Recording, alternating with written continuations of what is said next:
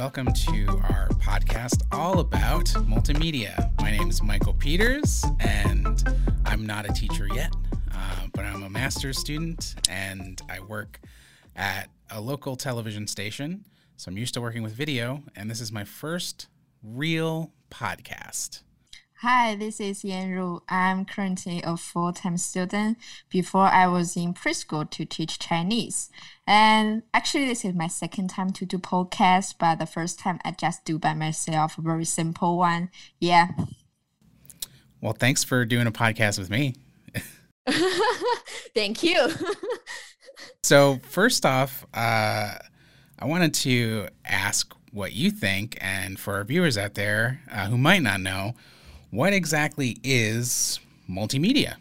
So, for my understanding, I think multimedia just combine multiple media formats such as text, images, videos, and audio.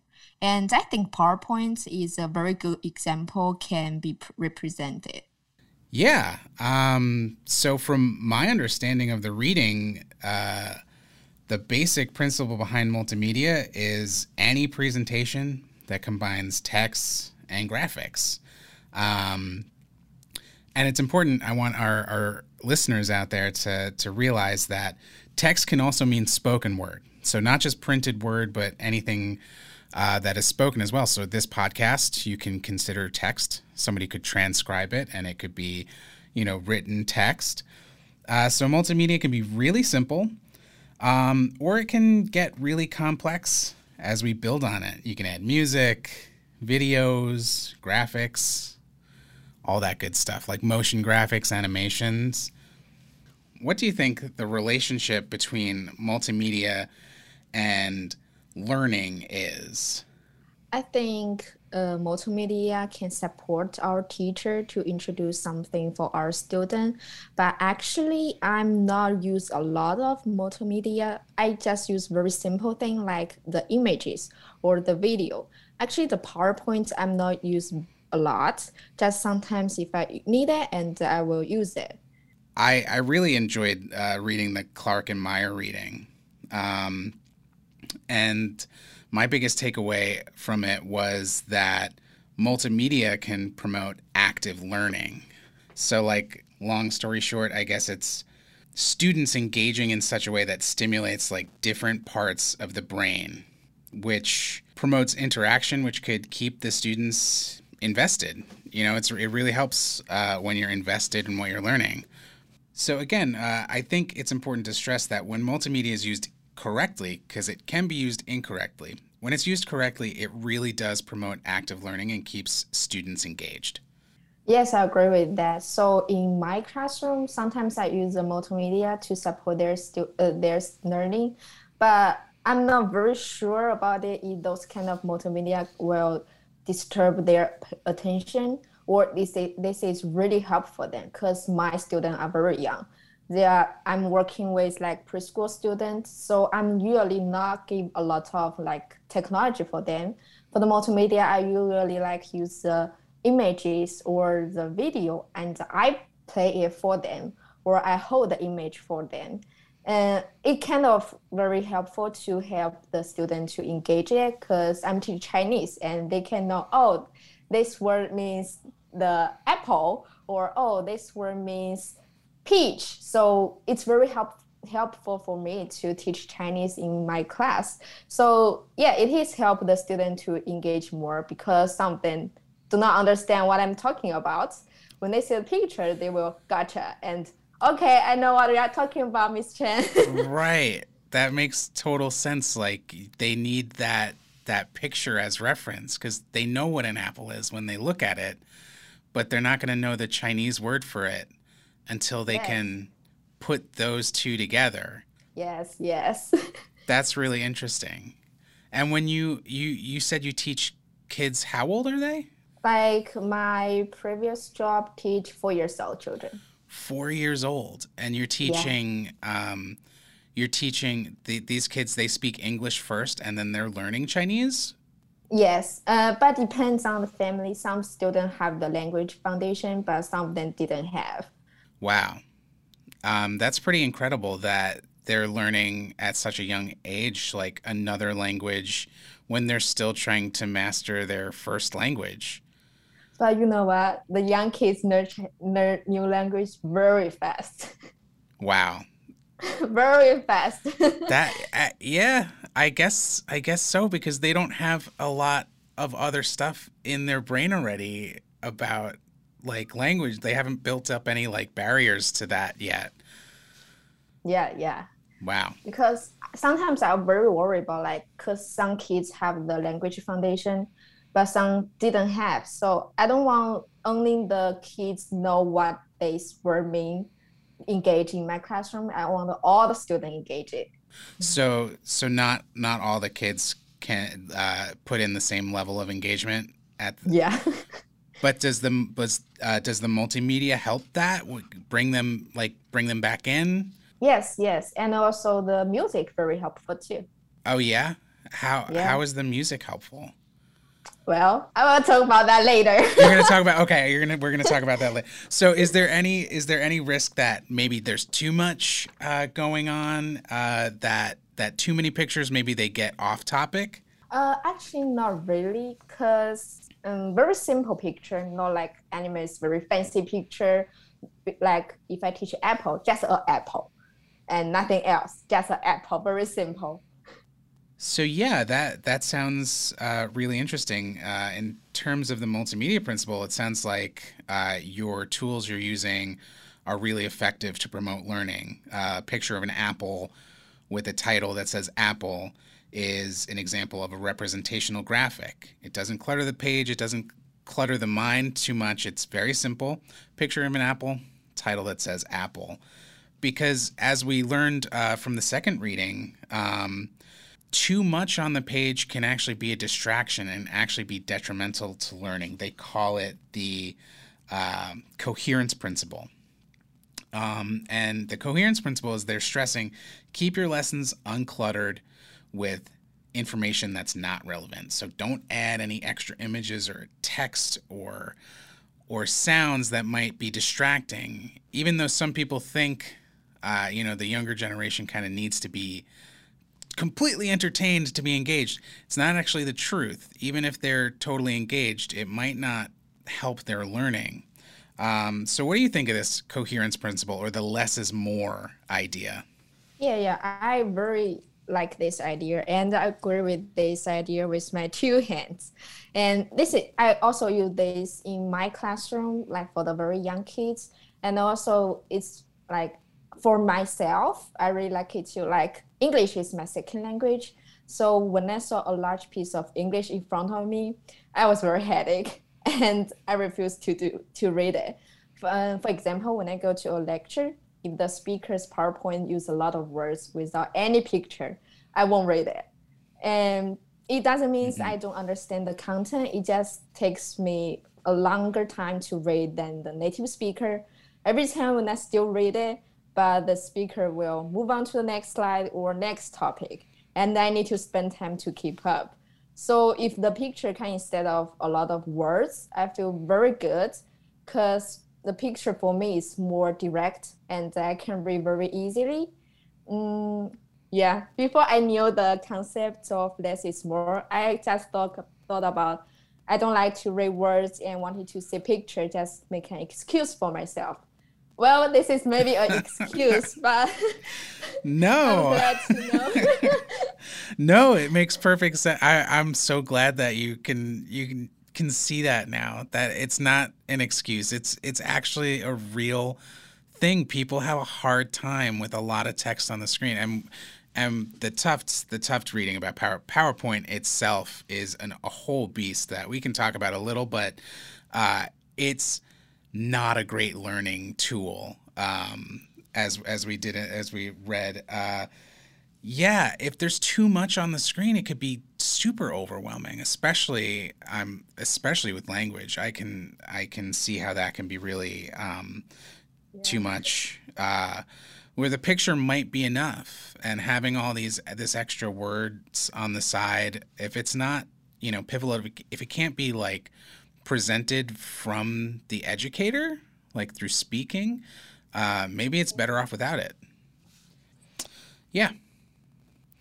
So I wanted to talk really quick about one of the, the more interesting things about um, multimedia that I, I, got from the readings. So um, one of the things that stood out to me was that um, the people who benefit most from the multimedia principle um, are novices or people who are brand new to the field. Um, and that the use of images and multimedia really helps their learning. But people who come in with some prior understanding or experts, that they don't really benefit from having the addition of the images. They don't like, uh, it doesn't damage their learning process to have them, but it doesn't really help them. And I thought that was super interesting about um, how the use of multimedia can help uh, a novice kind of start to picture those things in their mind's eye because they've never experienced it before. Uh, do your students have, have benefit from that? Uh, being like brand new to learning language and brand new to a lot of things because they're so young.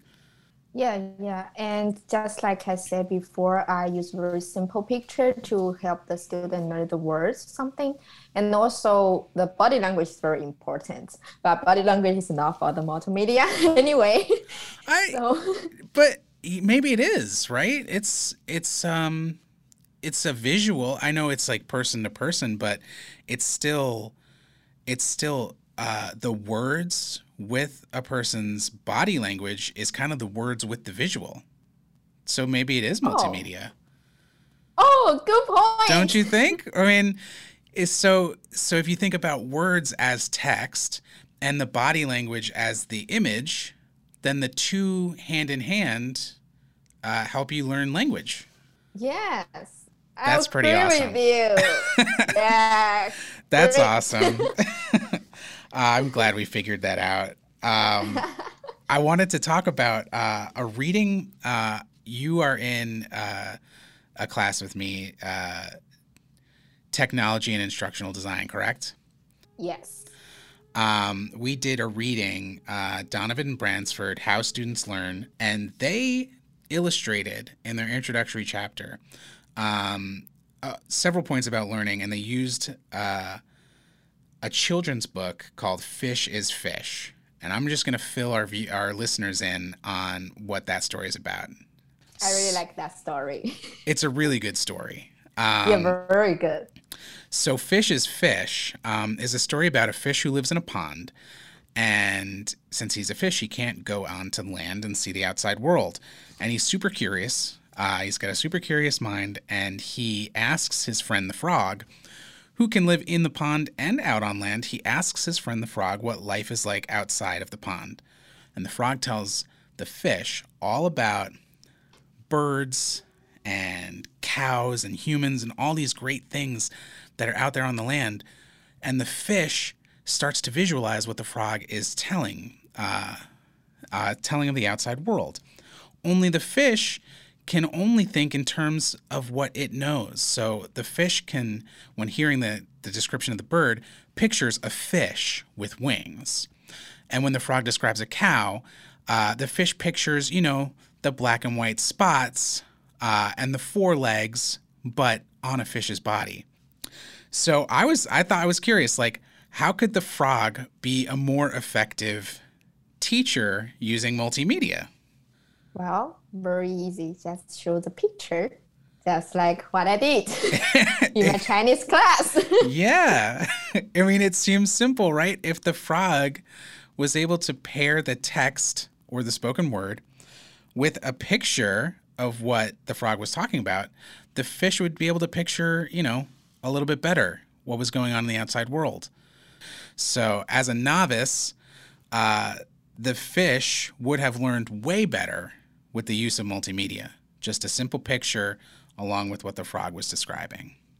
Yes, just like the article said, just use very simple way to let the beginner to learn the new things. This is the effective way for them to learn it. But how about for the frog? If the frog wants to learn, what kind of way we can help those kind of um, learners with some experience? Hmm. You know, talk to the cow.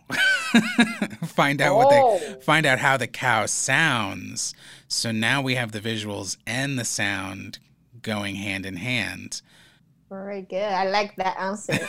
and I just think about if we come back to the classroom, if one the the broad kind of students want to learn with the multimedia, I just think about it. Should we need to put more detail photo, uh, picture for them? Yeah, that makes sense. Uh, because I guess that goes with the coherence principle, right? If the novice is given too much information right at the start, then they won't be able to retain it. We need to do some adjust based on our students' situation. And uh, you talked a little bit about it, but how how do you use multimedia in the classroom setting? Well, like I before I think I talk about I use music in my classroom. That's right. So yes, so music is very, very, very important part when I talk when I teach Chinese. So every time I just I, actually I play music almost every day.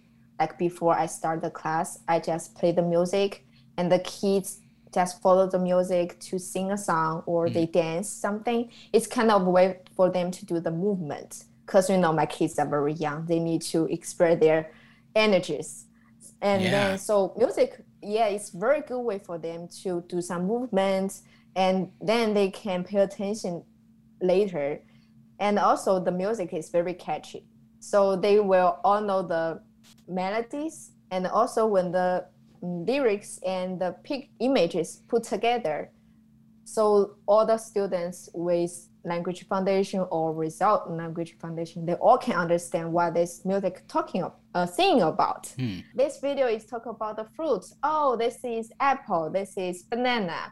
They all can get that. And every time they just like very very interesting thing like before I, I have a song about the number like one two three four five six but in Chinese it's like 一二三四五 right yeah and Okay. then every time I ask the students how do you say number five in Chinese they just like have to sing the song from one to five and then tell me number five is 五 Wow. That's that's great.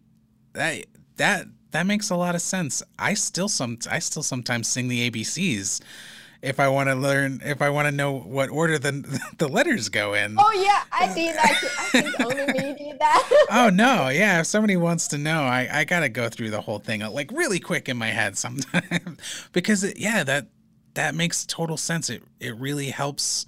I think it triggers like a different part of the brain. Um, and you said dancing too, uh, which is really interesting. yes, yes. So and thi- this is not like the mission for them. Like you have to do this. I just do very freely. Like if you want to sing, you just sing. If you want to dance, you just dance. It's i'm not require them. You have to sing the song and dance. Just do whatever you want to do. Just feel comfortable in this environment. That's good. That's really interesting too, because then it's Yeah. then it's up to them. Then they make Yeah. the they make the choice to engage. Yes, yes, and also with, because I play the music, the background music, you know, you cannot ignore them. Yeah, Especially most of them are dancing and singing. So even they just sit there, but the music still in their mind. that's really cool.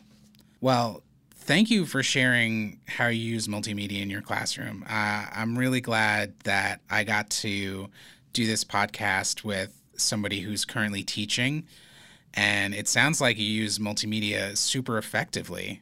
So thank you. Yeah, thanks. Thank you too. Like we're in totally different area to work, and very glad to know your working area, how's going, and and you bring out a lot of like good idea. I really like the body language is is a kind of multimedia. I really like that point. Yeah, I hope you get to. I hope you can now now picture that as you move on, and keep that in mind when you're when you're teaching. Yes, yes. Yeah, and thanks for guys listening our podcast. Yes, thank you everybody out there in the podcast land for listening. Uh, so again, my name is Mike, My name is Yan Ru. and until next time,